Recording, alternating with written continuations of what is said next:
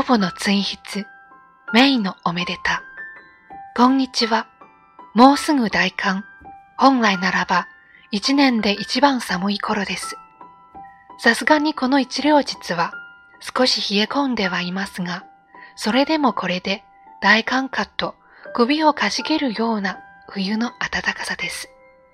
さて、センター試験を間近に緊張の日々を送っていましたが、久しぶりにほっと明るい嬉しいことがありました。メイのおめでたです。主人の方のメイで、アメリカにいる上のメイのところには、すでに2歳になる子供がいるのですが、今回のおめでたは下のメイです。去年日本に旅行に訪れた日本語を勉強していたこのメイは、小さい頃からずっと可愛がっていました。美味しいんで哺乳瓶が買いたいんだけどとメッセージが入り、え、おめでたっと返したところ、あともう2ヶ月で生まれるとのこと。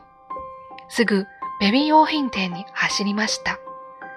いくら私が経験者だとはいえ、出産はもうずっとずっと昔のこと。店員さんに相談しながら買い物をしました。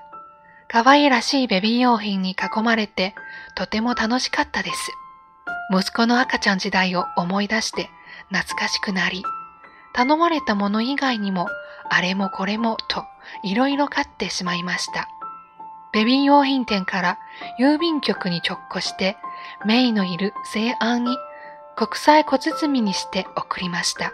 すると5日目には届いたとのメッセージが早く届いて安心しました。母子ともに元気で生まれてきますように。早く可愛い赤ちゃんに会えますように。